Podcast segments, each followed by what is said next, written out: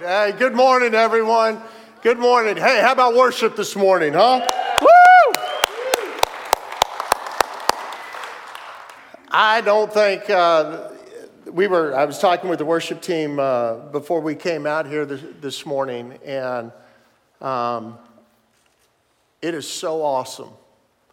Uh, oh, how I wish I had talent to sing. And poor Jessica, I'm, I'm yelling at her while she's singing, and she's going, Oh, he's tone deaf. Yeah. But how wonderful it is that we get to worship God in song collectively. And y'all are so powerful. Y'all are so powerful. Thank you so much. Thank you so much. Mm, give yourselves a hand. Come on. Come on. Come on.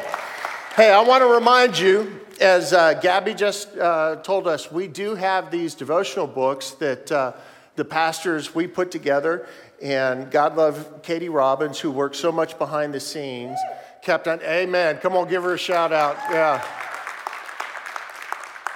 Now, I will tell you that Yayo and Caleb, they were really good at getting their devotional sections in real easy. Uh, Jason did a really good job, and I was the weak link. And so Katie kept on prodding me, John, John, John. And so, but we are uh, we're very excited to offer this. And I hope that if you did not pick one of these up yesterday or last Sunday, that you would, because we're doing a week by week study. There's five studies or five devotional thoughts per week, and we're going through the six chapters of the book of Ephesians. Um, if you did not get one of these, and if you're online and you would like a copy of this, uh, your online host is going to post a link where you can get this, you can get a PDF version of this. So I hope that you all will take this and that you will dive into it. All right? And if you don't like it, then blame Jason, okay? Yeah, so, no, I'm joking. Before we get going this morning, I think, and I love how Jason does this, we need to have prayer. We need to have prayer. So let's do that together. Father God, we just come to you. And we are so grateful that we are able to gather here today. We are grateful for um, the opportunity to worship you. And as every Sunday we come here, we know that people's weeks, some of them have been hard. Some people walk into this place and they are just beat down. Some people feel completely lost. And Lord, there may be people that have walked in here for the first time today or who are watching online for the first time today because of an invite. God, I ask that all that we do today would bring you honor and glory so that all of us who are heavy burdened, and for those that are coming and trying to seek you and to find out who you and your son are, God, that we would do it in such a way to be very attractive and be that sweet smelling aroma to you. God, I ask that your presence would be in this building, that your presence would be with our online campus, that you would fill us with your spirit. And Lord, most of all, I ask that it be your words that are heard today, not John's, your words.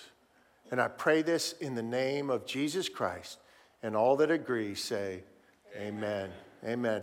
Hey, we are going to be in the second chapter of the book of Ephesians. So if you've got that, I'm going to ask that you would open up to that either on your app or again, if you're at home, if you've got your Bible there. We're going to go kind of right through uh, the second chapter here, and I think it's really good. I want to start off with something, and I realize I'm about ready to show my age, but how many of you know what this scene comes from? What movie this comes from? What movie this? There it is. 1985. And I was not in high school, I was actually in college, okay? So, yeah, all right. So I absolutely, you know, growing up as, a, as an 80s kid, this was one of those, you know, profound movies. There was that and Fast Times at Ridgemont High and what was the other one? Risky Business. All of these really bad movies, okay? that your kid should never see, all right? Yeah.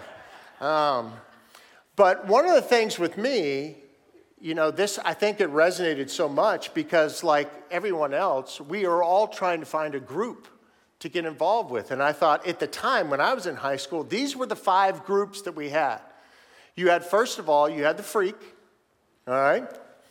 And then you had the jock, and then you had the weird girl, and then you had the preppy or the princess, and then eventually you had the nerd.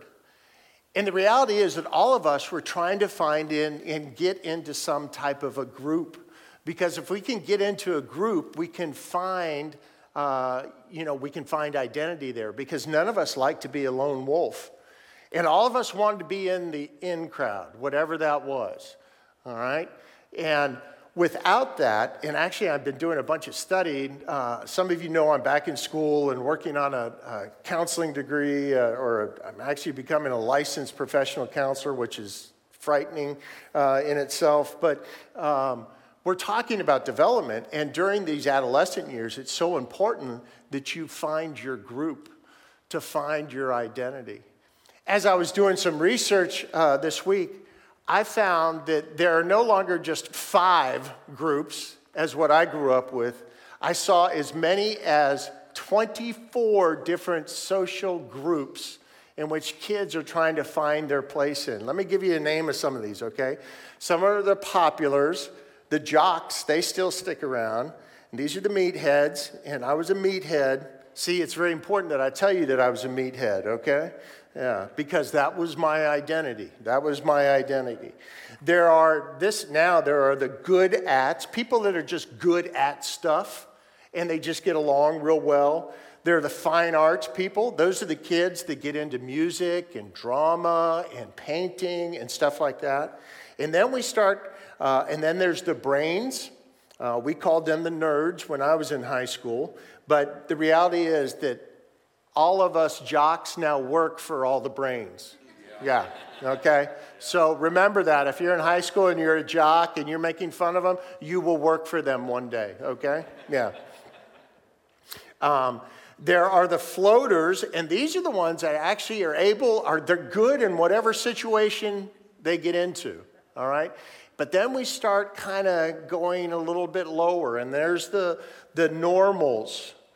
And sadly, the normals are the ones that kind of don't fit anywhere and they really don't show up on anybody's radar. And these are the ones that we really kind of start getting a little worried about because they do need their peer group. They need to find that friendship so that they can uh, begin to find identity and things along those lines. And then we really start kind of going down, and this starts becoming some destructive behavior.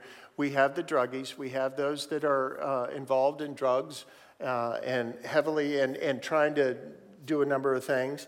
We've got the anime and the, I hope I pronounced this right, the mangas. Did I say that right?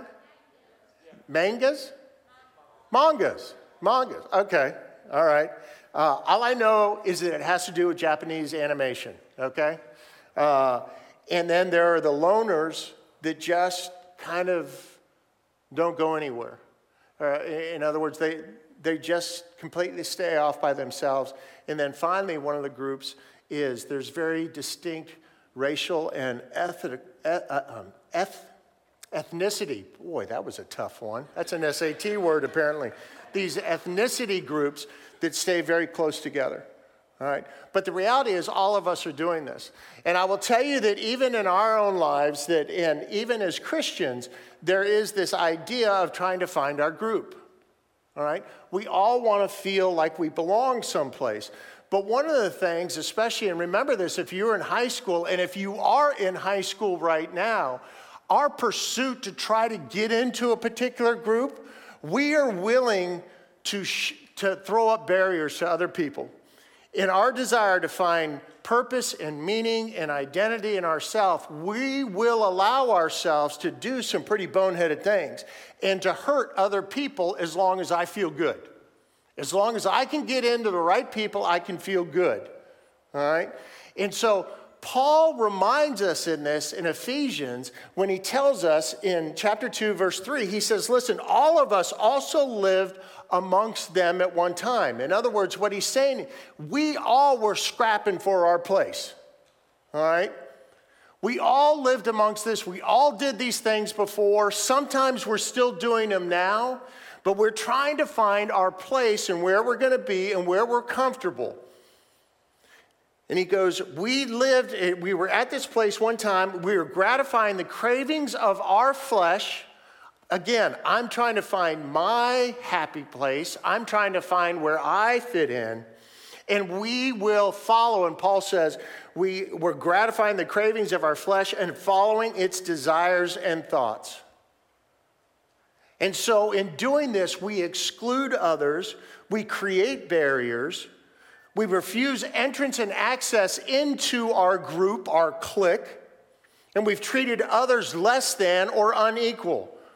Now, how many of us are now hoping as adults we are getting past this and we are seeing that everyone is actually an image bearer of God? If you you guys have heard me say that a hundred times over, all right? And, and it's so important that we recognize that everybody we come in contact with not only are image bearers of God, but they are eternal beings. The question is, where will they spend uh, eternity? C.S. Lewis reminds us of that, that everybody we see is eternal. It's just a matter of where you or I or that person will spend eternity. And so, if we start putting up barriers and pushing people out and things along those lines, we are pushing people away from God. How bad would we be if we tried to exclude people from Jesus? Just because maybe they're completely different than us. But if I have eyes to see and they are people made in the image of God, there should be this desire for me to want to share and to show who Jesus is to them. All right.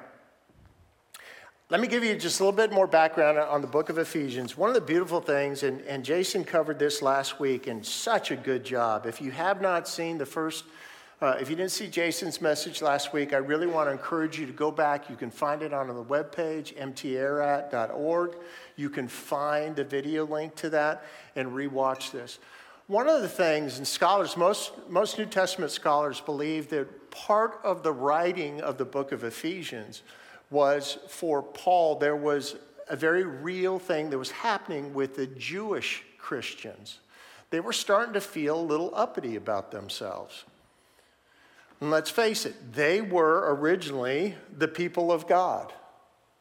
But what Jesus is doing is, and what the book of Ephesians is trying to lay out, is that God wants to bring unity to the people of, the people of Israel or the, the people of God in understanding that God has taken down all the barriers, all the things that would preclude people from being in this group. But yet, the Jewish people, they're starting to get a little uppity. And so Jesus is saying unity is the key to us because there is an eventual goal that Jesus has in mind by creating one people group out of the many. Does that make sense?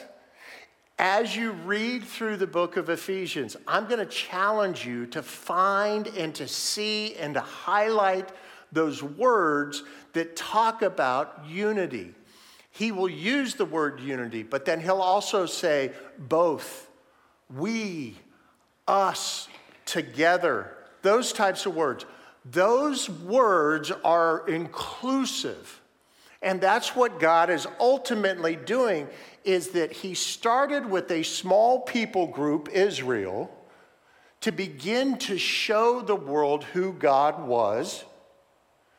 And also, he began to show the world that the only way that sinful man can come into the presence of a holy God is A, to be perfect or to have a perfect sacrifice. And so Jesus becomes the perfect sacrifice because you and I, we will always fall short. Everyone will fall short.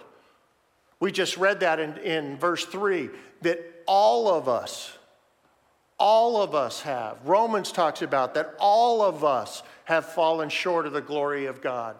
And so we need that perfect sacrifice in Jesus. All right, with that in mind, to kind of set the ground rules, I'm going to take you through chapter 2. If I can get my notes ready. Okay. One of the things that Jesus is doing is he is breaking down all the barriers that prevent us from being able to be in this group. He says in verse 11, he says, Therefore, remember that formerly you who are Gentiles by birth are called the uncircumcised by those who call themselves the circumcision, which is done in the body by human hands. Remember that at that time you were separate from Christ, excluded from citizenship in Israel, and foreigners to the covenant of the promise without hope and without God, without God in the world. Many, and as I told you, many Christian scholars believe that these Jewish people were really trying to, I don't know if they were actively trying to push out the Gentiles, but they're reminding the Gentiles that, hey, listen, there was this time, and by the way, if you're not Jewish, you're a Gentile. All right? So I am thinking the vast majority of us here would be considered Gentiles. And at one point, we were excluded from this. And there were all these barriers. But again, what God is doing in Jesus is He's tearing down these, these barriers. And the Jewish Christians were trying to exclude people, trying to create just this enclave for, for themselves. And I will tell you that even today, some of us can do that as well. Think about it. How often do we kind of build our little shelter around? And we can become very, very protective and almost exclusive. And you're either in Jesus or you're out of Jesus. But the thing is that we, one of the things that we can do is by being so exclusive, we repel others, or even more so, we create these walls and these barriers. Now, I don't want to be a person that builds walls. I like gates. I like gates that swing open, swing open to let in, swing shut to keep evil out. I love gates that, that swing open to allow the, the bad that is within me out and allow the good to come in. I don't want to build walls. We don't want to be building walls. We want to be people, no kidding, that are for one more, which means there is a gate here.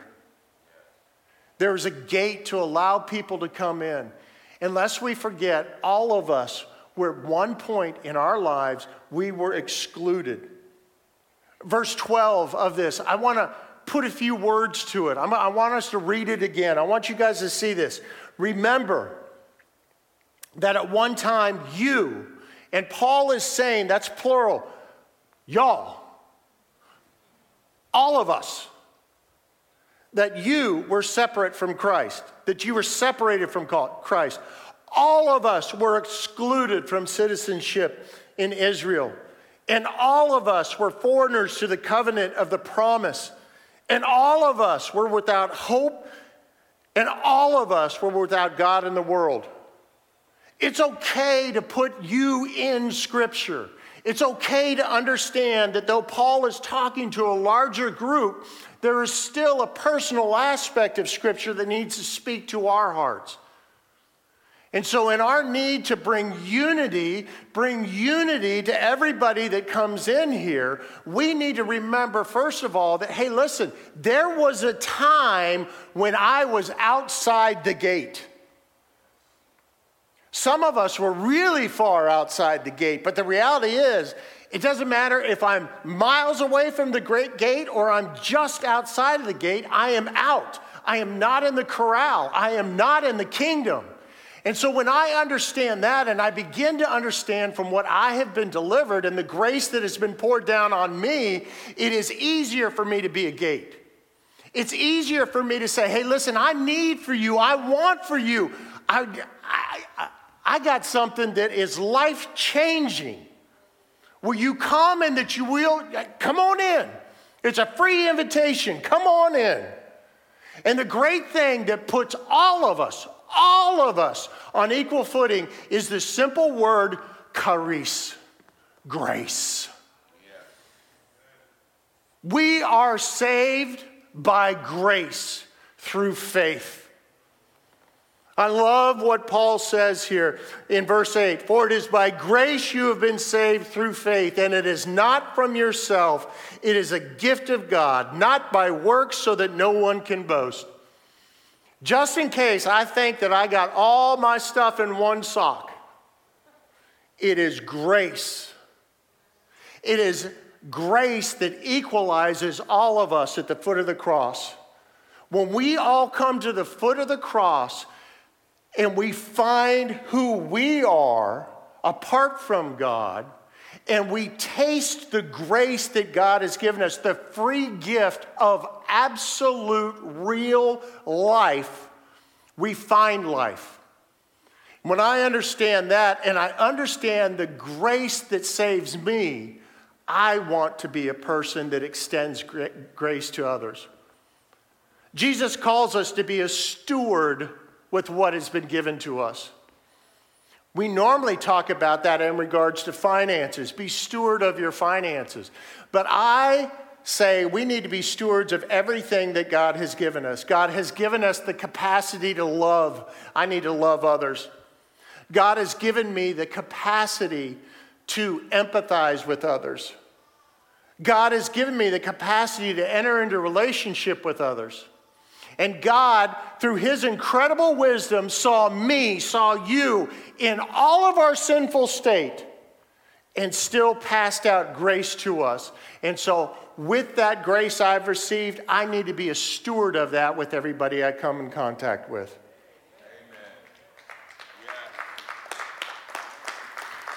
Grace is the great equalizer. Paul's going to go on and he's going to talk about here um, in verse 13. Come on, John. I love this part. When I understand the grace that has been bestowed upon me, I understand the where I've come from. I love this verse 13. But now. But now, in Christ Jesus, you who were once far away have been brought near by the blood of Christ. That but now means that we are no longer. That but now means things are new. But now I used to live with no hope, but now, but now I do have hope. But now I have citizenship. But now I have access. I have access to God Almighty. I can, you can, we can walk into the throne room of God and lay our petitions at His feet. We can lift Him up in glory and in majesty and in worship and praise. I no longer am excluded. I have full rights within the household of God to come to the Father and say, Hey, Dad, I got this. Hey, Dad, thank you so much. Hey, Dad, I need your wisdom. Hey, Dad, I need your advice. And this is the deal. When we go to Dad, you know what? We're, most of the time, we're at the end of ourselves. So do me a favor, okay? Don't take your plan and measure it with God's plan and put it on a scale and figure out which one you're going to do. James talks about that. That if I lack wisdom, then ask God who gives it abundantly. But when I ask, don't doubt, otherwise, I'm going to be like a wave blown and tossed by the wind. When I go into the throne room of God, He's given me full access. He calls me His child, and He brings me there and I say, God, I don't know what to do. That's a really good place. It's a fearful place, but it's a really good place. I don't know what the next step is, God. So, what is your plan? What shall you have me do? And I will rest in the unknown until you show this to me. I will rest in this until you show me, and then I will move according to your great will.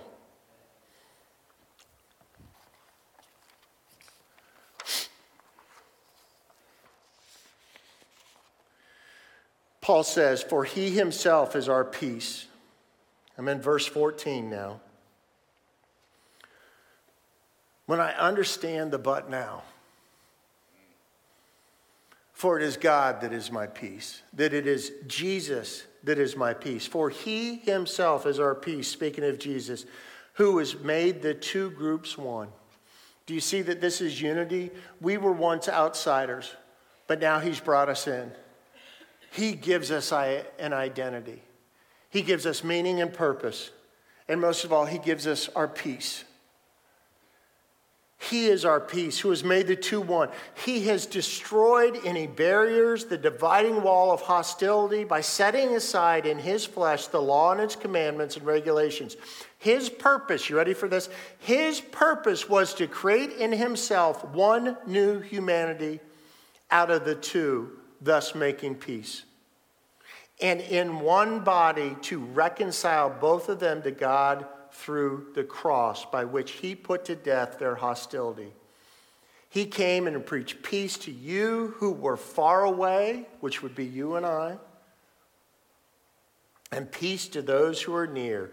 For through him we both, we both have access to the Father by one Spirit. Do you see what he's saying? There's a purpose here. And we have this all the time. We have two camps. It could be Jew and Gentile, Democrat, Republican, white, black, Hispanic, Asian, redskin, excuse me, commanders, cowboys.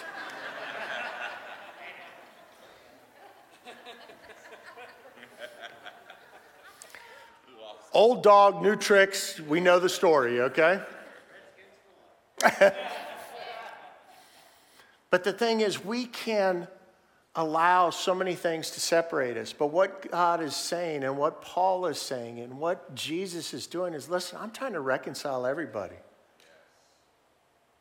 I'm trying to bring everybody together. I want to leave you all with two points here, and these are Paul's points from the last part of this chapter. All right? Paul says in verses 19 and 20, he says, Consequently, you are no longer foreigners now, he's talking to us. We are no longer foreigners or strangers. We are no longer trying to get into the clique. We are in the clique. We are, boy, that's a bad word. We are in the group.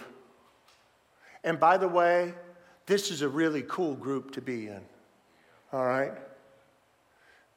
Where there's unity, not necessarily uniformity. In other words, we all look the same, talk the same, have the same gifts. No, it's absolutely different than that.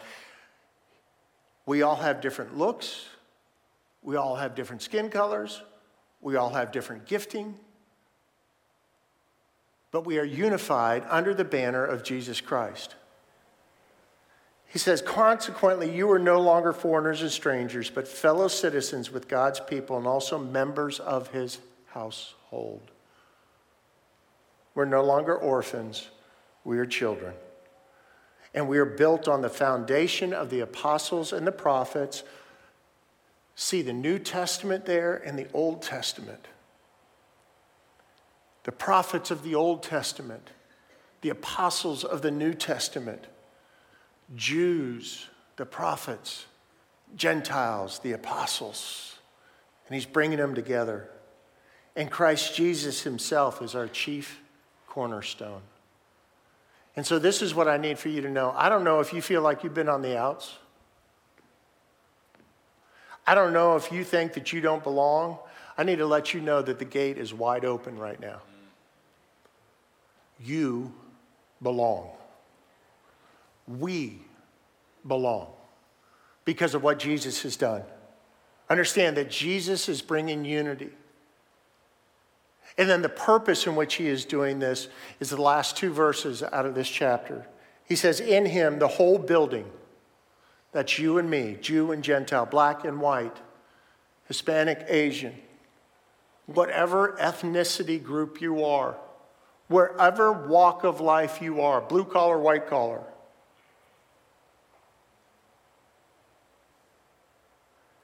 In him, this whole building is joined together and it rises to become a holy temple in the Lord.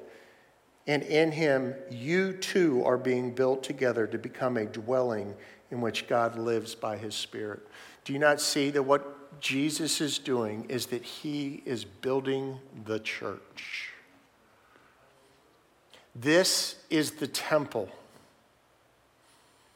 This also is the temple in which the Holy Spirit lives. This is the temple in which the Holy Spirit lives. Now, Jason's going to talk next week about chapter 3, but one of the things in chapter 3 that Paul says, I'm going to give you just a little thing here. His intent, verse 10 in chapter 3, Jesus' intent, God's intent, was that now, through the church, the manifold wisdom of God should be made known to the rulers and authorities in the heavenly realms. God is building his church, and we have a purpose. And so, my second and last point is this we are all under construction. God will continue to build this church and build you and I because there's a purpose so that He will be magnified, so that He will be glorified. And you ready for this? We get to partner with God. Amen. Now, I don't know about you, but when that gate, when I was far from the gate, the idea of being able to partner with God seemed absolutely foreign. But yet, but now, but now, there is purpose, there is meaning, there's identity, there's everything that I have wanted. And it's all in the name of Jesus. Maybe the word is I find wholeness in Jesus. In just a moment, our prayer team is going to be up here. I'm going to ask you, where are you? Maybe you have felt like you didn't belong, but I will tell you that you do belong. And if you need those words spoken directly to you, one, I'm asking you that you would hear me. If you're online and if you're hearing these words, you belong. The kingdom needs you. The kingdom wants you. And so, if you have never stepped into the kingdom, the invitation this morning is for you. I'm going to ask that you come forward, that you would speak to anyone on the prayer team. Come and speak to me. We'll pray together. I'll walk you through the steps of salvation. You know how easy it is? I just want to hear, and I want you to verbalize to God. I'm a sinner in need of a Savior, and I want inside the gate. I want inside the gate. Now, some of us, some of us have been locking the gate. Take the lock off.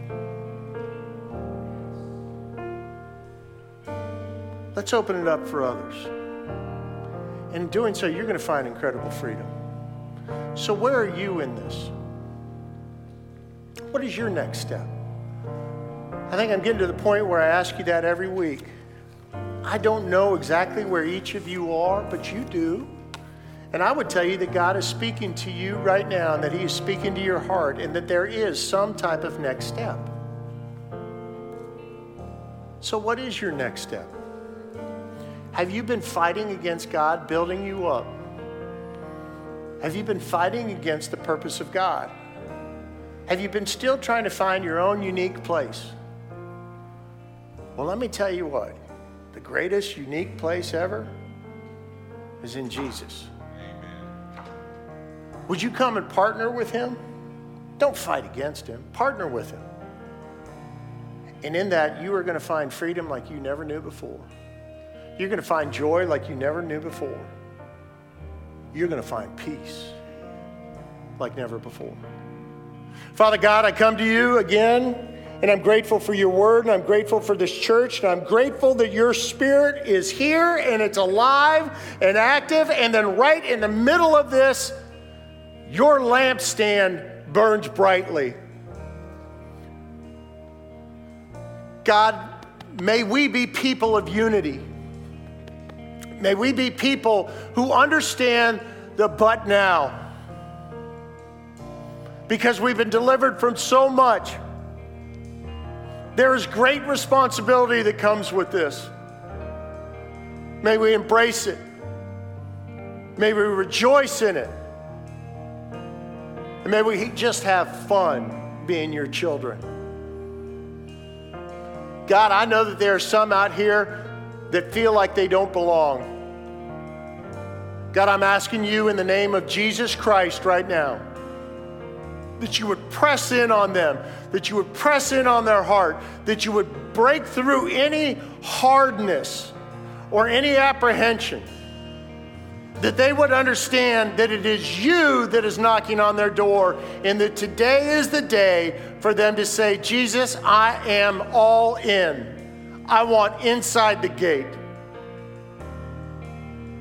God, would you give them the courage and the strength to either walk up here and speak with somebody on the prayer team or walk with me, come up and talk with me.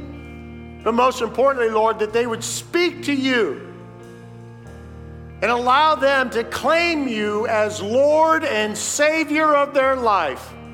And though they may not know what that means, but that's a heck of a first step, and that gate swings wide open when we do that. God, give them the words and the courage to do that.